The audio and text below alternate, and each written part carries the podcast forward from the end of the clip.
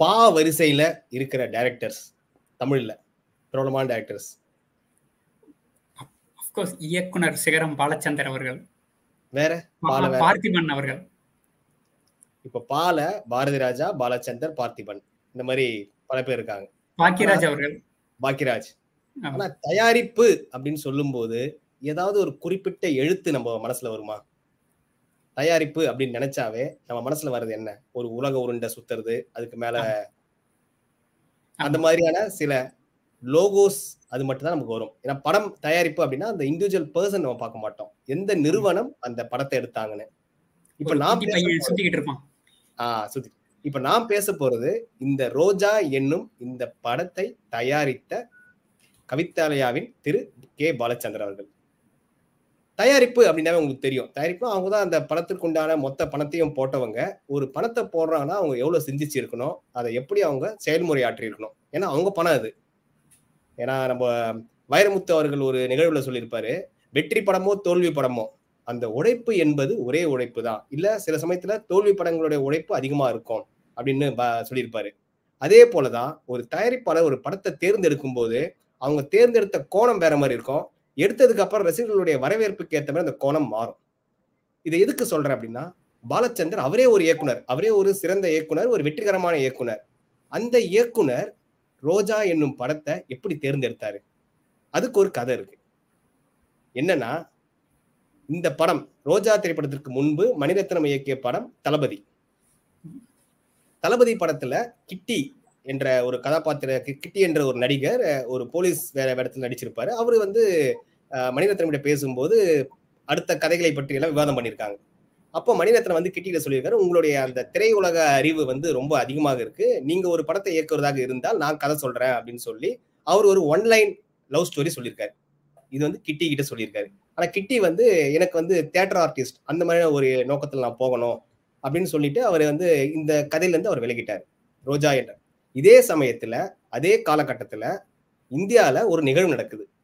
அந்த நிகழ்வு நடக்கும்போது ஒரு பெண்மணி தன் கணவரை மீட்பதற்காக சில முயற்சிகள் எழுதுறாங்க அதை பார்த்தன மனிதத்தை நினைச்சாரு நம்ம ஏற்கனவே எழுதின ஒரு காதல் கதையில இதையும் வந்து நம்ம உருவகப்படுத்துறா ரெண்டும் சேர்ந்து வித்தியாசமான ஒரு கோணத்துல இருக்கும் அப்படின்னு ஒரு மனசு நினைச்சிருந்தார்.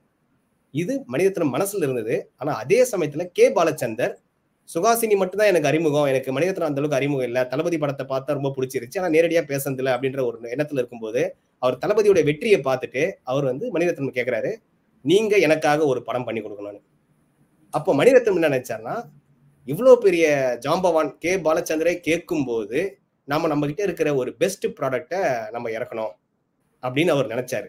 ஏன்னா அதுக்கு முன்னாடி ஆலயம் என்ற ஒரு அவரும் ஒரு இப்போ கே பாலச்சந்தர் இயக்குனர் பிளஸ் ப்ரொடியூசர் மாதிரியே மணிரத்னமும் இயக்குனர் பிளஸ் ப்ரொடியூசர் ஆலயம் என்ற ஒரு ப்ரொடக்ஷன் கம்பெனி அவரும் அவர் நண்பரும் எடுத்து நடத்தியிருந்தாங்க. அவர் ஆலயம்காக திருடா திருடா ஒரு நியூ டைமென்ஷன் மூவி என்ன பண்ணணும் அப்படின்னு ஒரு மனசுல வச்சிருந்தாரு. அந்த சமயத்துல தான் கே. பாலச்சந்தரும் மணிரத்னமும் இணைந்து இந்த ரோஜா என்ற படம். இந்த ரோஜா என்ற படம் வந்த உடனே பேர் வந்த உடனே ஆஹ், கே. பாலச்சந்தருக்கு இந்த தலைப்புல அந்த அளவுக்கு ஈர்ப்பு இல்லை. இந்த திரைப்படத்தோட தலைப்பு. அவர் வந்து வேற மாதிரியான தலைப்புகள் ஒரு நீண்ட பேரு பெரிய வசனம் இருக்கிற மாதிரி தலைப்பு அந்த மாதிரி எதிர்பார்த்தாரு. ஆனா ரோஜா என்ற தலைப்பை வந்து மணிரத்னம் வந்து ரொம்ப இன்சிஸ்ட் பண்ணாரு. அவர் வந்து கே பாலச்சந்தருக்கு வேற ஒரு தலைப்பும் பரிந்துரை பண்ணாரு. அந்த தலைப்பு கேட்ட உடனே கே பாலச்சந்தர் அதுக்கு இதுவே பரவாயில்ல நீங்க சொன்ன கதைக்கு ஒத்து வருது அப்படின்னு சூஸ் பண்ணாரு. இப்போ பாத்தீங்கன்னா இந்த படத்துக்கு இயக்குனரே யாருன்னு தெரியாத இல்ல வேற யார் கிட்டியா வந்திருக்கலாம்ன்ற ஒரு சூழல்ல இருந்து மணிரத்னம் தான் இயக்குனாரு. இது இயக்குனருக்கு மட்டும்தானா இல்ல. இந்த படத்துக்கான ப்ரொடியூசர் கே பாலச்சந்தர் அந்த பட்ஜெட் ரொம்ப கம்மியா இருந்த ஒரு காரணத்தினால இந்த படத்துல எல்லா நடிகர்களும் நடிகர்களும் தொழில்நுட்ப கலை கலைஞர் எல்லாருமே வந்து புதிதாக இறக்கிறார் இறங்குறாரு உள்ள ஃபுல்லாவே மதுபாலா ஹீரோயின் அப்படின்றத முதல்ல டிசைட் பண்ணல அவங்க. வேற ஒருத்தர் மனசுல வச்சிருந்தாங்க. அதே மாதிரி அந்த த- தங்கச்சி கதா கதாபாத்திரத்துக்கு வேற ஒருத்தர் மனசு வச்சிருந்தாங்க. எல்லாமே செட் ஆகல செட் ஆகலன்னும் போதுதான் இந்த ஆப்ஷன் வந்து அரவிந்த் சாமிக்கு மதுபாலா அப்படின்னு வந்துட்டே இருக்கு. இதுல உங்களுக்கு இன்னொன்னு தியாகா சுஜாதா என்ற ஒரு எழுத்தாளர். எல்லாருக்கும் தெரியும். இப்போ இந்த நைன்டிஸ் அண்ட் டூ டூ தௌசண்ட்ஸ்ல இருக்க எல்லாருக்கும் தெரியும். சுஜாதான்ற எவ்வளவு பெரிய மாபெரும் எழுத்தாளர்னு. அவர் திரைக்கதை எழுதிய திரைப்படம் ரோஜா.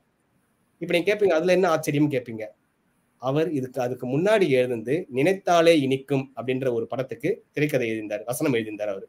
அந்த வசனம் எழுதின நினைத்தாலே இனிக்கும் கே. பாலச்சந்திரன் திரைப்படம். அதுக்கப்புறம் ஒரு பத்து ஆண்டுகள் இடைவெளி பத்திற்கும் மேற்பட்ட ஆண்டுகள் இடைவெளிக்கு அப்புறமா இந்த ரோஜா படத்திற்கான வசனங்களை சுஜாதா எழுதினார். அதன் பிறகு அவருக்கும் மணிரத்னருக்கும் அதன் பிறகு அவருக்கும் டைரக்டர் சங்கருக்குன்னு அந்த உறவு வந்து நீடிச்சு அவர் ஒரு மிக சிறந்த வசனகர்த்தாவா மாறினாரு. இப்போ தயாரிப்பாளரோட நோக்கம் என்ன இதுன்னா அவர் கொண்டு வந்த எல்லா ஆர்டிஸ்டும் அந்த படத்துல மட்டும் சிறப்பா பண்ணல. அதன் பிறகு அவங்களுடைய முத்திரை தொடர்ந்து வந்துட்டே இருந்தது. இப்போ மாணிக்கவாசன் சொல்லிட்டு போனாரு pan India movie. Nayakan pan India movie தான். ஆனா அப்ப அது பேர் வைக்கல.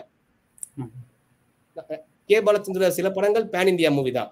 ஆனா ரோஜா என்பது பேன் இந்தியா மூவின்னா வந்து அந்த யங் அண்ட் எனர்ஜெட்டிக் ஒரு நவீன கால மக்களுக்கு புரிதலுக்குரிய ஒரு படத்தை வந்து தயாரிச்சாரு இந்த ரோஜா. கே பாலச்சந்திர பத்தி வைரமுத்து இன்னொன்னு சொல்லியிருப்பாரு இந்த படத்துல. மனிதத்தன்மை எப்பயும் இருட்டு தான் படம் இருப்பாரு உங்களுக்கு தெரிஞ்சதுதான். அவர் எடுத்த பெரும்பாலும் படம் இருட்டு தான் இருக்கும். உயிரே அப்படின்னு ஒரு படம் வந்தது. ஷாருக் கான் வச்சு. அதுல ஒரு ரெக்கார்டிங் ஸ்டுடியோல ஷாருக் கானும் த- மனிஷா கர்லாம் பேசும்போது கதவு திறக்கும். ரெக்கார்டிங் ஸ்டுடியோல திறக்கும் போது வெளிச்சம் வரும் மூடும் போது இருட்டு வரும். அது வந்து அவங்க பேசும்போது காதல் இருக்கும்போது வெளிச்சம் வரும். காதல் இல்லாம கொஞ்சம் கோவம் பேசும்போது இருட்டு வரும். அந்த மாதிரி வச்சிருப்பாங்க.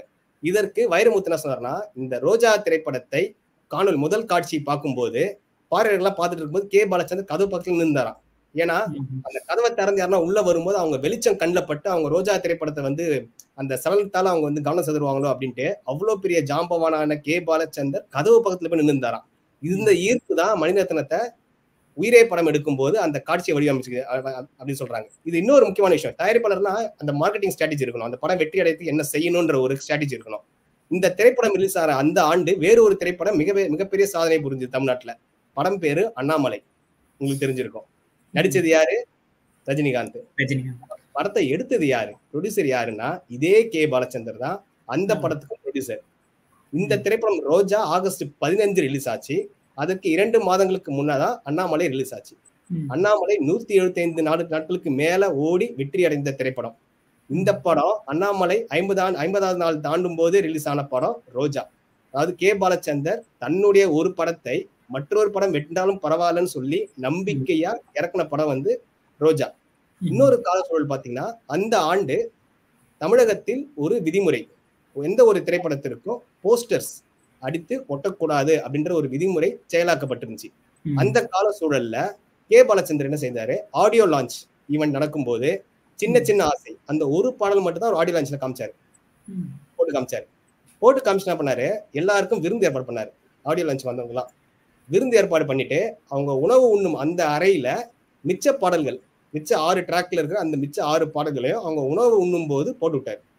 அதால. என்ன ஆச்சுன்னா அவங்க உணவு உண்ணும் போது அவங்க இது என்ன புதுசா இருக்கு இது என்ன படம்? ஏன்னா அவங்க நினைச்சிட்டு இருப்பாங்க ஒரு உணவு உண்ற இடத்துல ஏதாவது ஒரு பாட்டு போடுவாங்க அது இந்த படமா இருக்கும்னு அவங்க எதிர்பார்க்கலாம் அவங்க.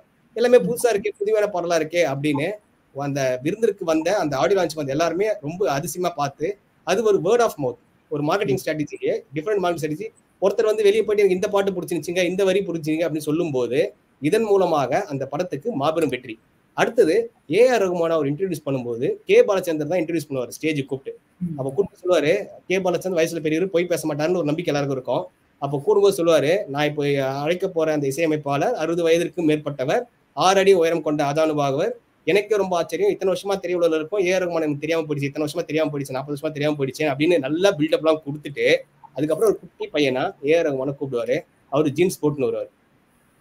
இதுவும் பாத்தீங்கன்னா ஒரு சிறப்பான ஒரு மார்க்கெட்டிங் ஸ்ட்ராட்டஜி இதன் மூலமா நான் சொல்றேன்னா ஒரு ப்ரொடியூசர் என்பவர் சிறந்த கதைகளை தேர்ந்தெடுப்பதும் இல்லாமல் இயக்குனர் தேர்ந்து இல்லாமல் கதாபாத்திரங்கள் தேர்ந்தெடுக்கிறது அந்த வித்தியாசமான துறைகளை தேர்ந்தெடுத்து எல்லாம் பண்றது மட்டும் இல்லாம அந்த மார்க்கெட்டிங்கும் சிறப்பா பண்ணும்.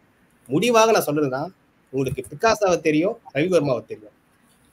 ரோஜா என்பது ரவிவர்மாவின் கூடத்தில் பிகாசாவின் ஓவியம் அப்படின்னு வைரமுத்து சொன்ன அந்த வார்த்தைகளை சொல்லி கே பாலச்சந்தர் என்ற ஒரு இமாலய மனிதர் ரோஜா என்ற படத்தை தயாரித்ததன் மூலமாக தமிழ் சினிமா துறை இன்றும் இந்தியா மட்டுமல்லாமல் உலகளவில் கோலாச்சரிக்கிறது நன்றி தியாகா. நன்றி உமா. அருமையாக ஒரு தயாரிப்பாளர்களுடைய கோணத்துல ஒரு படத்தை எப்படி ப்ரமோட் பண்ணணும் எப்படி மார்க்கெட்டிங் பண்ணணும் எப்படி வெளியில விடணும் அல்லது எப்படி தயாரிக்கணும் இதுக்கு முன்னாடி அப்படிங்கிறத ரொம்ப அழகான ஒரு தயாரிப்பாளருடைய கண்ணோட்டத்திலேயே நம்ம முன்னாடி தத்ரூபமா கொண்டு வந்தாரு. இன்னும் அந்த காலகட்டத்துல இப்ப இருக்கிற மாதிரி தகவல் தொழில்நுட்பமோ அல்லது இணையமோ அல்லது சோஷியல் மீடியா சமூக வலைத்தளமோ எதுவுமே இல்லை. ஆனா எல்லா சுவர்கள்லையும் நம்ம சுவரொட்டி பார்க்கலாம் இல்லையா? இதுதான் அந்த காலகட்டத்தில் இருக்கக்கூடிய மிகப்பெரிய விளம்பரம். ஆனா இந்த காலகட்டம். இந்த திரைப்படம் வெளியில வரக்கூடிய காலகட்டத்துல அந்த போஸ்டர்ஸும் தடை பண்ணிட்டாங்க அப்படிங்கும்போது வேற எப்படிதான் விளம்பரம் பண்ண முடியும்? வேர்ட் ஆஃப் மவுத் ஏன் ஒரு பொருள் அல்லது ஏதாவது ஒரு நிகழ்வு நல்லா இருக்குதுன்னா கண்டிப்பாக மக்களிடையே கொண்டு சேரும் அப்படிங்கிறது தான் இந்த திரைப்படம் அதன் தயாரிப்பாளர் நமக்கு உணர்த்தியது.